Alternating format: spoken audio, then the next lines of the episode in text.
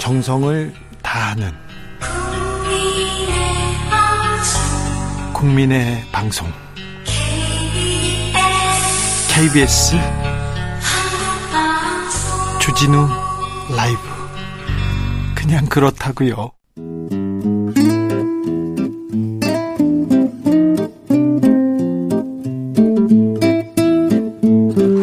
현실의 불이 꺼지고 영화의 막이 오릅니다. 영화보다 더 영화 같은 현실 시작합니다. 라이너의 시사회.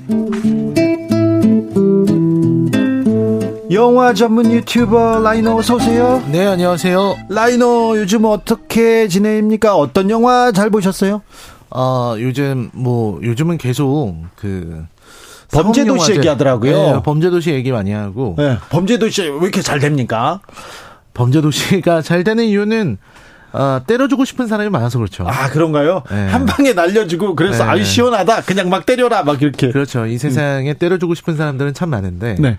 이제 마동석 씨가 아주 막 시원하게 예. 속 속이 후련해질 정도로 때려주기 때문에. 아 그래요? 대리 만족을 느끼는 게 아닐까. 때리는 영화가 좋군요. 제가 그런 영화 그런 영화 찾았잖아요. 일단 네. 영화 시작하고 나서 총으로 한 30명 정도 쏴버리는 그런 영화 있냐고 네. 했는데 항상 말씀하시죠 저한테 네. 총 많이 쏘는 영화 추천해달라고. 그리고는 최근 어떤 영화 또 잘 보셨어요? 예, 뭐 최근에 뭐 슬픔의 삼각형이나 그 얘기 많이 하더라고요. 예, 슬픔의 삼각형이 지난번 칸에서 황금종려상을 네. 받은 작품인데 매우 감독이 감독이 영리하고 천재적으로 만들었다. 그렇죠. 굉장히 계급에 대한 네. 그런 작품입니다. 계급이요? 예. 그러니까 이 세상의 모든 문제가 사실은 네. 계급에 의해서 결정된 거라는 거죠. 아하. 그리고 이제 슬픔의 삼각형이라는 게 원래 모델들이 예. 이 미간에 네.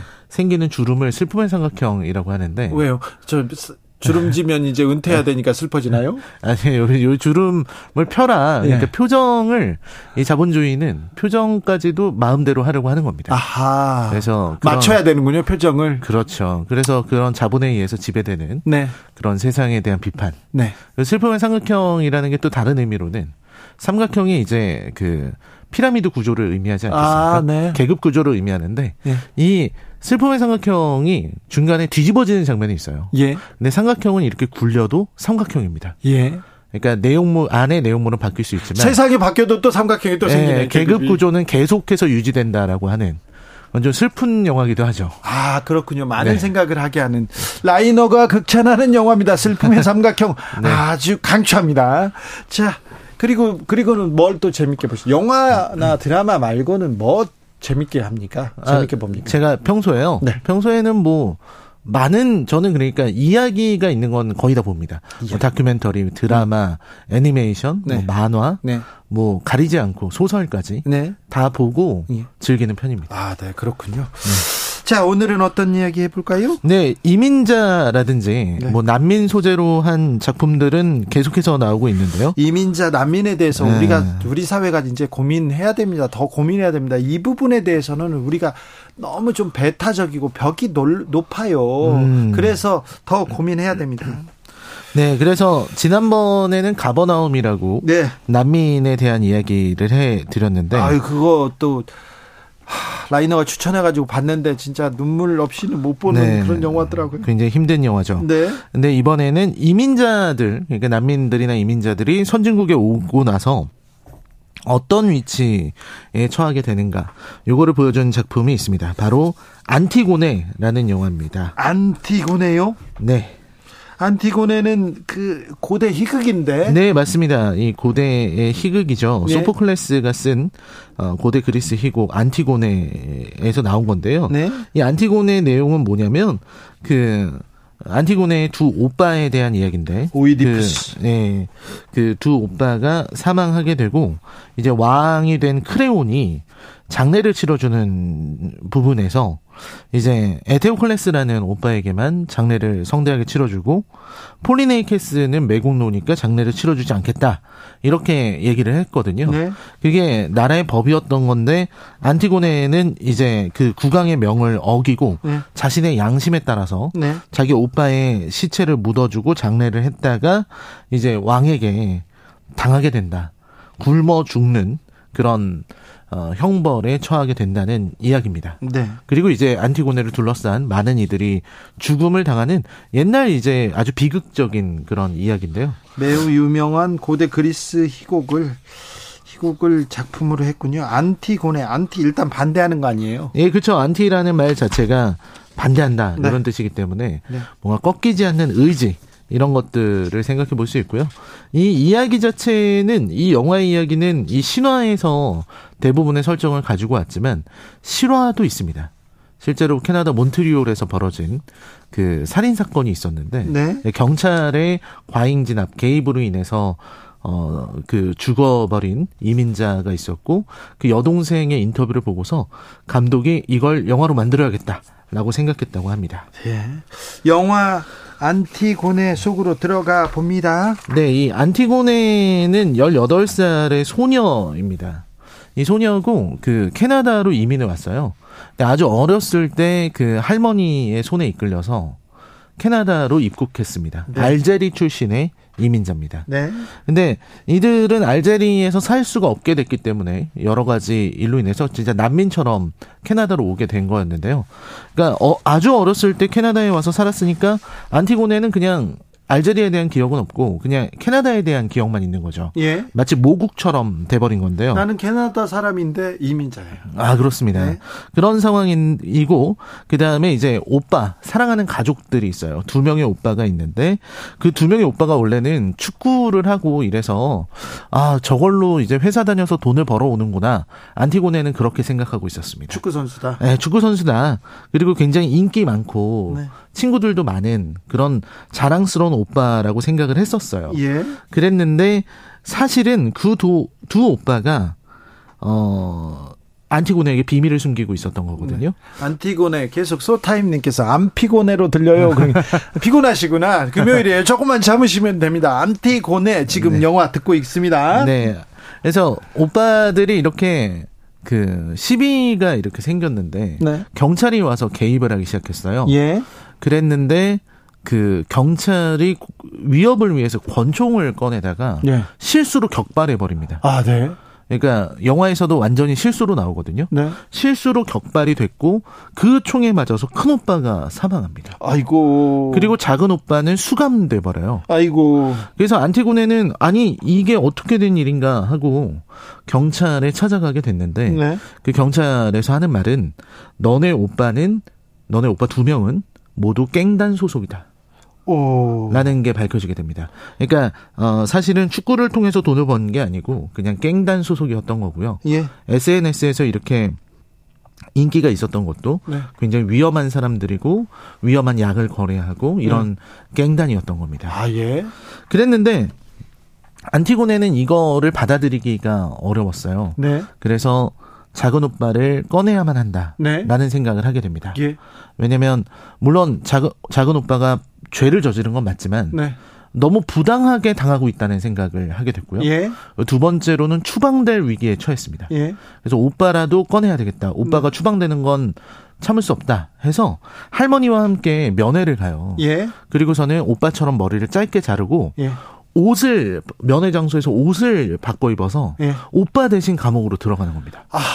지금 동생이 오빠 대신 감옥으로 갑니다. 지금 고대 그리스 비극 속으로 자기가 그냥 더 걸어 들어갑니다. 네, 그냥 걸어 들어간 겁니다. 예. 그래 그러니까 오빠를 얼른 빼돌려서 네. 도망치게 만들고 예. 그리고서 그 안으로 들어가게 되니까 바로 걸릴 거 아니에요. 네, 바로 발, 뭐 발, 그렇죠 여자애가 네. 오, 빠처럼 하고 있으니까 네. 바로 발각되고요. 예. 그걸로 인해서 그 선택으로 인해서 할머니까지 공범이 됩니다. 예.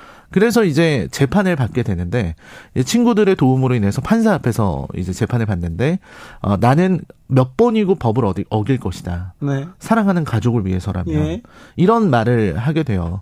그리고 굉장히 부당함을 판사 앞에서 이야기를 합니다. 네. 자기들이 당한 일들이 그 안티고네가 부당하다고 얘기했던 것들은 이런 겁니다. 이 이민을 왔는데 그때 할머니 손에 이끌려서 아주 어린 아기였던 안티고네가 온 거잖아요.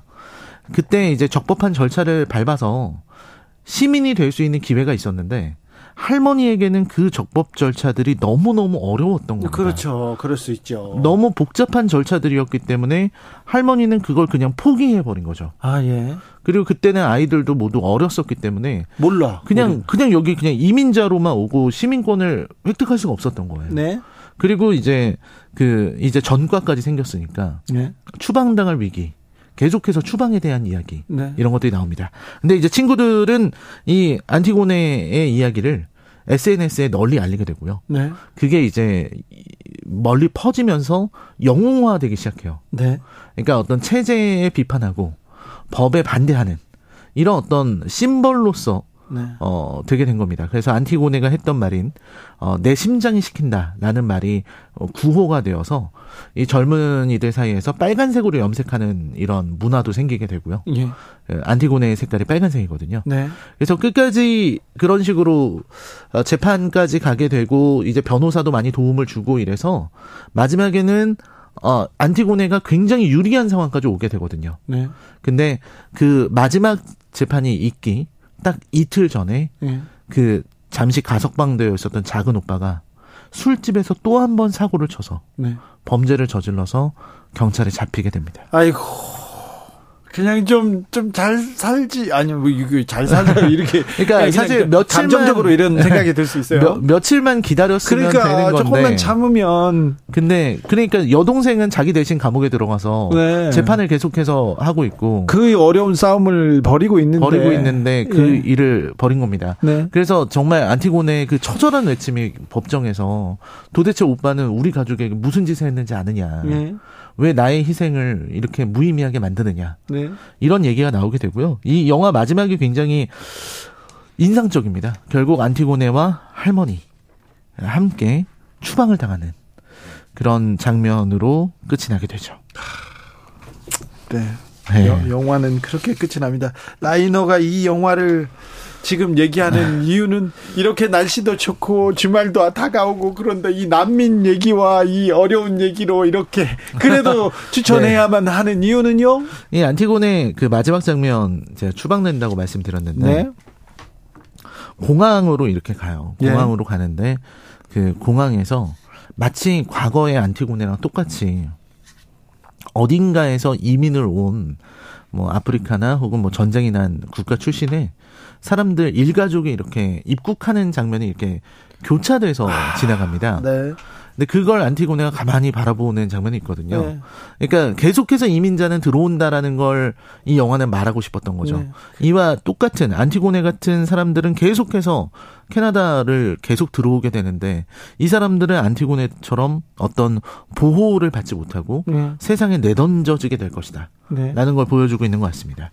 그래서 이 동시대 동시대 우리를 살아 우리 시대를 살아가는 난민 이야기 그리고 이 주인공들의 모습을 보면은 어 법과 규율에 의해서 보호받지 못하고요. 네. 그리고 오히려 자, 이 사람들은 법보다는 가족을 지키기 위해서 자기들의 방식으로 그래서 기존의 법과 제도에 저항하는 모습들을 보여주게 되거든요. 네. 그래서 이걸 보면서 생각하게 되는 거는 이들의 뭐 강한 유대감이 감동도 주고 삶의 방식도 존중하게 되지만 이 사람들이 부당함을 느끼고 있다라는 게 가장 중요한 겁니다. 그렇죠. 이 캐나다의 법에 대해서 네. 부당, 부당함을 느끼고 자신들의 처우에 대해서 잘못됐다고 느낀다는 거죠. 계급이 생겨버리잖아요. 그렇습니다. 네. 그리고 이제 이 캐나다 같은 나라에서도 이 이민자를 향하는 시선 속에 네. 불청객이라는 네. 그런 어떤 불편한 속뜻이 담겨 있고요. 네. 무엇보다 이게 우리 근처에도 있는 문제다라는 걸좀좀 생각을 했습니다. 그럼요. 사실 이런 어떤 서로 다른 문화라든지 네. 서로 다른 삶을 살아온 사람들 그들을 존중하는 게 다양성을 어, 생각하는 추구하는 우리 사회의 기초인 거잖아요. 네. 그리고 우리가 이렇게 지, 이제는 다문화 시대를 맞이하는 네. 이런 전환기에 있다는 걸 생각해 보면 네. 이 안티고네가 준 숙제는 결국은 어, 우리의 숙제구나라는 생각을 해보게 됐습니다.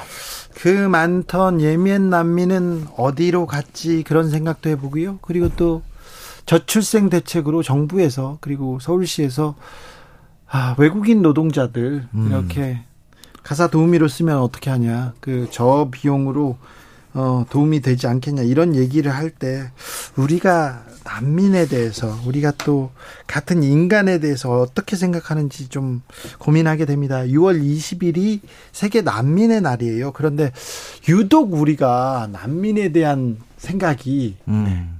아예 아예 고민을 시작하지도 않았어요. 그리고 음. 혐오와 차별로 너무 아 혐오와 차별로 너무 둘러싸여 있는 것 같습니다. 대구에서 이슬람 사원을 지으려고 하는데 그 음. 앞에서 음. 이슬람 신자들은 그 돼지 나 돼지고기에 음. 대해서 조금 음, 금기시하는 그런 게 있는데 그 앞에서 계속 고기를 구워 먹으면서 계속 아, 물러가라고 이렇게 하고 있는데 이거 아, 우리 사회가 우리 사회가 이렇게 성숙돼 있는데 우리한테 온 현실인데 여기에 대해서는 전혀 생각이 없고 상대방에 대한 존중이 전혀 없어요. 이거는 차별이고 이건 혐오고 이건 잘못됐습니다. 범죄가 될 수도 있는 일인데도 그냥 이렇게 일어나는 거 보면 좀 안타깝습니다. 아, 17일 서울 성동구 극장에서요. 아, 제8회 난민 영화제를 개최한다고 하니 이것도 이렇게 보시면 좋겠습니다. 유엔 난민 기구에서 아, 얘기하는데 안티고네 그리고 지, 지난번에 어, 말씀하셨던 가버나움 굉장히 훌륭한 영화였어요. 네. 네. 어, 완성도 아주 뛰어난 네. 작품입니다. 난민 영화가 계속 나옵니다. 이게 전 사회적, 전 세계적 고민이거든요. 네, 전 세계가 함께 고민하고 네. 같이 풀어가는 숙제로 인식하고 있습니다. 근데 왜 우리나라에선 이런 고민 영화로 이렇게 안 볼까요? 영화를 안, 안 만들어줄까요? 어, 우리나라도 다양성 영화들이 되게 많이 나오고 있거든요. 나오고 있어요? 네, 그리고 우리나라에서 살아가는 어떤 이민자라든지 네. 뭐 이런 분들의 이야기를 다룬 영화들이 있는데 예. 아, 우리의 관객들이 이런 부분에 너무 관심이 없어서 그리고 좀좀 좀 네. 힘든 부분은 또안안 보려고 하고요. 그리고요 또 영화도 때리는 영화도 좋은데요. 이런 다양한 영화가 좀 많이 나와야 되는데 2000년 초반 2010년도에 그래 그런 영화 많았거든요. 한국 영화의 힘이었고 토양이었는데 이런 영화 좀 적어진 것 같아요. 그런 영화가 적어지기도 했고 그런 영화가 나오더라도 관심을 워낙 주시지 않기 때문에 네. 사실 뭐 범죄도시 3가 재밌는 오락 영화긴 하지만 네. 그런 영화만 보게 된다면 한국 영화의 미래는 굉장히 암울하다고 할 수 있겠습니다. 네. 수수님께서 안티고네는 꼭 볼게요 얘기합니다. 같이 보고 또 얘기하자고요. 덕구 아빠님 우리도 북한 난민 많이 받아요. 북한 난민이라고 해야 되나요? 우리 동포들인데 어, 탈북민이라고도 할 수 있고 세터민이라고도 하는데 여기에 대해서도 차별보다는 좀 따뜻한 우리 동포고 형제고 같은 말을 쓰는 형제고 가족이고 이웃이라는 생각에서 좀 시작했으면 좋겠어요. 네. 음. 아 그러니까요. 여기에서도 우리가 할 얘기가 정말 많은데 영화가 한국 영화가 한국 영화가 가지는 위상만큼 좀 넓어지고 다양성 이런 난민에 대해서도 좀 관심을 더 크게 기울였으면 한다는 바람이 있습니다. 시사회 오늘의 영화는 안티고네였습니다. 라이너 오늘도 감사합니다. 네, 감사합니다. 주진우 라이브 마칠 시간입니다. 더 스크립트의 The Man Who Can Be Moved 들으면서 저는 여기서 물러가겠습니다. 저는 내일 오후 5시 5분에 주진우 라이브 스페셜로 돌아오겠습니다. 지금까지 주진우였습니다.